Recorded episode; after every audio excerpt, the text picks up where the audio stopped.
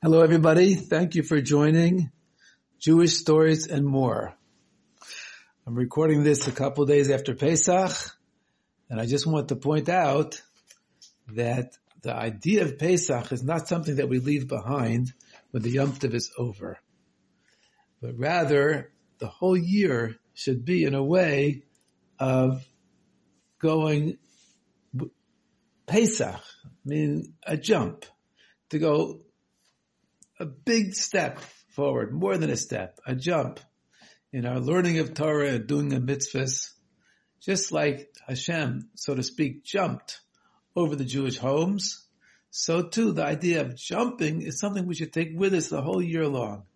To try to jump forward, jump higher in our learning Torah and our doing of mitzvahs, goodness and kindness, davening, looking forward to Mashiach coming, all of this we should try to continue in a Pesach sort of way throughout the year.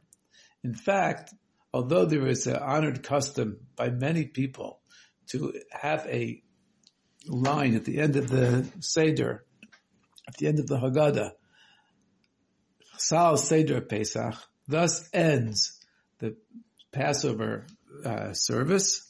However, the Alter Rebbe, the first Chabad Rebbe, did not have this line in his Haggadah. Why not? Because the Alter Rebbe said that the avodah, the service of Passover, the spiritual concept of going out of our boundaries and limitations should be something which should continue the entire year. Now, for today we have a beautiful story. And the story begins like this. There was a chassid of the Rebbe Rashab, fifth Chabad Rebbe, who had a son a good boy, a good bochur, and he needed a shidduch. There were actually two suggestions that were made to him. One was a, a, a young lady from a very fine family, wonderful midais. They were chassidim, very fine chassidish family. The young lady was a wonderful young lady, also with good midas many other good qualities. The second suggestion was also from a very fine family, fine Hasidic family in this case, and a wonderful girl, a wonderful young lady with all the good qualities. There was a major difference between the two suggestions, however. One was a family that was very wealthy and the other was a family that was very poor. But the chassid didn't know what to do. Of course, you don't just choose somebody because they're from a wealthy family. And of course, you don't choose somebody just because they're, from a poor family. And so therefore, he went to the Rebbe to consult, to, to discuss the situation with the Rebbe. The Rebbe suggested that he thinks that the girl from the poor family is the right one. Now the chassid, of course, like all of us, we all want to be wealthy. We all want our children to be wealthy. Therefore, it was very natural for him to think uh, it would have been nice if the Rebbe would have suggested the richer girl, the girl from the richer family. And therefore, he had a slight thought that perhaps that Rebbe was really just looking out for his family because it really actually was the fact that the girl from the poor family was somewhat related to the Rebbe. I'm not sure how, but there was some relationship there. Was, there was, there was some family relationship. Therefore the chassid thought maybe the Rebbe is looking out for his family member, for somebody that uh, from his family, a cousin or whatever it might have been.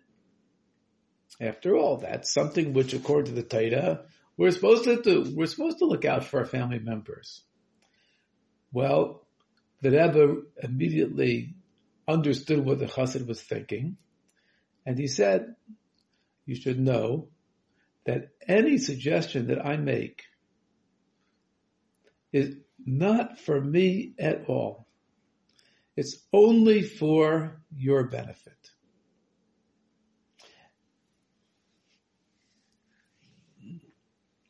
Now, of course, the Rebbe, in this case, the Rebbe Rashab, the fifth Chabad Rebbe, the same thing applies to every Rebbe. And it also applies to the Lubavitcher Rebbe of our time, that all of his suggestions are not for him personally, but only for us, for his Chassidim, his students, those who are connected with him, any Jew. And really, of course, the same thing is with all of Torah mitzvahs. Hashem does not give us Torah mitzvahs for His good. He gives it to us for our good. Hashem does not need the Torah mitzvahs. We need the Torah mitzvahs. And therefore, this is a way to help us to increase the amount and the quality of our learning of Torah and doing of mitzvahs. Knowing that Torah mitzvahs is something which comes from Hashem for us, for our good. And so too, all of the suggestions, instructions, and guidance which the Rebbe gives us, or anybody's Rebbe gives, are not for the Rebbe's good. They are rather for our good. And therefore it helps to have this attitude that when we receive an instruction from the, from the Rebbe, we should know it's something that is good for us. Just for example, we're coming up now very soon to the Siyum HaRambam. About 42 years ago, the Rebbe suggested that everyone should get involved in learning Rambam, learning Maimonides. Some people to learn three chapters a day, to finish the Rambam within one year. Some people to learn one chapter a day, to finish the whole Rambam, the Mishnah Torah, the book of all the laws of the Torah, in one year. And some people to learn Sefer Mitzvahs, the book of mitzvahs which the Rambam wrote, in an order that coordinates with the learning of the Mishnah Torah, to learn that each year. So it's a lot of learning. And a person might think, oh, why do you have to do so much learning? Why is it ever suggesting so much? And in addition, to learn Chumash and Rashi every day, and learn Tanya every day, and say Tehillim every day. Why do I have to do so much? But from our story, we see that these suggestions are all suggestions which are for our good. That it is a tremendous help and a tremendous way for us to grow. Excuse me, in our learning in Torah and our doing of mitzvahs, to bring many, many blessings into our life, including and foremost the blessing of Mashiach may come immediately. Thank you for joining Jewish Stories and More.